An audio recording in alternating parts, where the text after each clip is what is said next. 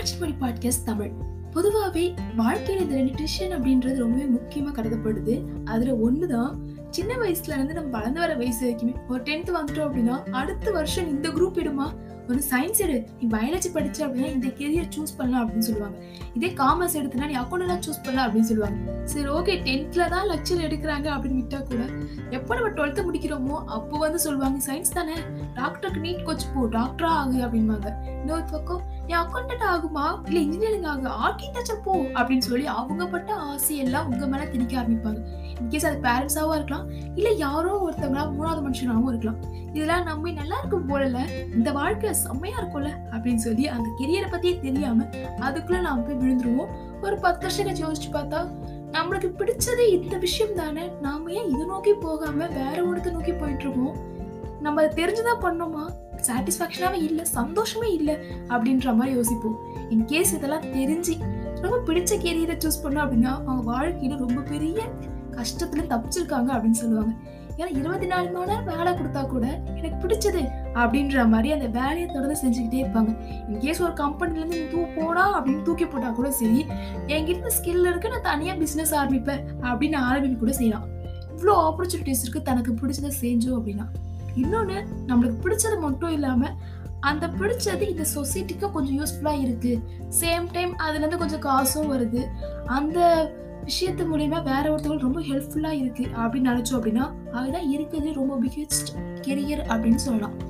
சரி, first one career எப்படின்னு choose பண்றது. ஓகே, நான் என் கெரியர்ல நல்லா சூஸ் பண்ணிட்டேன், வாழ்நாட்கள்ல அவ்வளோ சந்தோஷமா இருக்கேன், இந்த சந்தோஷத்தை அளவிடவே முடியாதுப்பா அப்படின்ற மாதிரி நீங்க ஃபீல் பண்ணிட்டீங்க அப்படின்னா அப்பவே நீங்க ஃபிஃப்டி பர்சன்டேஜ் பாஸ் அப்படின்னு சொல்லிடலாம். இந்த ஸ்கூல்ல எல்லாம் நீ நாற்பது மார்க் எடுத்து தான் பாஸு, இல்லை ஐம்பது மார்க் எடுத்து தான் பாஸு அப்படின்னு ஒரு கான்ஸ்டன்ட்டாக ஒரு மார்க்கை வச்சுருப்பாங்களே, அந்த மாதிரி தான் உங்கள் வாழ்க்கையில் நீங்கள் கெரியர் மட்டும் சூஸ் பண்ணிட்டீங்க வச்சுக்கோங்களேன், அதில் ஃபிஃப்டி பர்சன்டேஜ் நீங்கள் பாஸ் ஆகிட்டீங்க அப்படின்னு அர்த்தம். சரி, நெக்ஸ்ட்டு ஃபிஃப்டி பர்சன்டேஜ் அப்படின்னா என்ன? அதுதான் உங்கள் பசங்களுக்கு நீங்கள் அம்மா அப்பாவை யாரை சூஸ் பண்ண போகிறீங்க அப்படின்றது. அதாவது பையனாக இருந்தீங்க அப்படின்னா உங்கள் பசங்களுக்கு அம்மா யார் அப்படின்னு சூஸ் பண்ணுறது, பொண்ணாக இருந்தீங்கன்னா உங்கள் பசங்களுக்கு அப்பா யார் அப்படின்னு சூஸ் பண்ணுறது. இது நான் சொல்லலை, ஒரு புக்கில் நான் படித்த ஒரு விஷயம் தான் இது. என்ன அப்படின்னா, நம்ம வாழ்நாட்களில் நம்ம பாதி விஷயங்கள், பாதி இல்லை, ஒரு இருபத்தஞ்சு வயசுக்கு மேலே, ஒரு இருபத்தஞ்சு வயசுக்கு மேலே ஒரு அறுபது வருஷம் எழுபது வருஷம் வாழக்கூடிய வாழக்கூடிய வாழ்க்கை அப்படின்றது லைஃப் பார்ட்னர் மூலியமாக தான் இருக்கும். லைஃப் பார்ட்னர் அப்படின்றது வேர்ல்டு அப்படின்னு கூட சொல்லலாம். ஸோ அதனால் எல்லா விஷயத்தையும் ஷேர் பண்ணிக்க போகிறோம். நம்ம கஷ்டங்கள்லேருந்து நம்மளோட கெரியர் என்ன அப்படின்றது வரைக்கும்.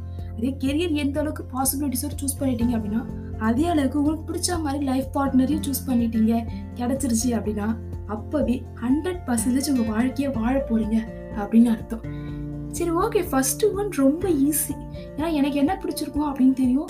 இன்கேஸ் தெரியல அப்படின்னாலும் வேறு ஒன் படித்தாலுமே அந்த கெரியர் நோக்கி என்னால் போக முடியும். ஏன்னா வாழ்நாட்களில் அவ்வளோ ஆப்பர்ச்சுனிட்டிஸ் இருக்குது எனக்கு பிடிச்சதை பண்ணுறதுக்கு, வாழ்நாட்களே எனக்காக இருக்குது அப்படின்னு சொல்லுவோம்.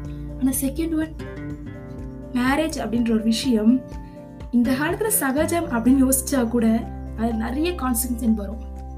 ஓகே, நம்ம இவங்க சொல்கிறாம பண்ணிக்கலாமா, அவங்க சொல்கிறாங்க பண்ணிக்கலாமா அப்படின்ற மாதிரிலாம் வரும். ஆனால் பெஸ்ட்டாக ஒரு புக்கில் நான் படித்த விஷயம் தான் how to stop worrying and start living.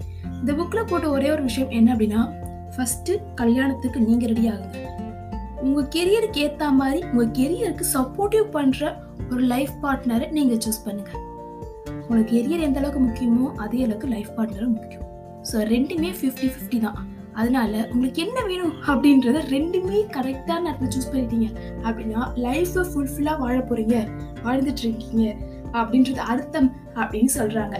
So இந்த பாட்காஸ்ட் வந்து நிறைய விஷயங்கள் யூஸ்ஃபுல்லாக இருந்திருக்கும் அப்படின்னு நினைக்கிறேன். இந்த பாட்காஸ்ட் பிடிச்சிருந்துச்சு அப்படின்னா மறக்காமல் ஃபாலோ பண்ணிக்கோங்க. And keep smiling always. Podcast பிடிச்சிருந்துச்சு அப்படின்னா மறுபடியும் மறக்காமல் ஃபாலோ பண்ணிக்கோங்க. நீங்கள் கேட்டுட்டு இருக்கிறது காட்சிமணி பாட்காஸ்ட் தமிழ்.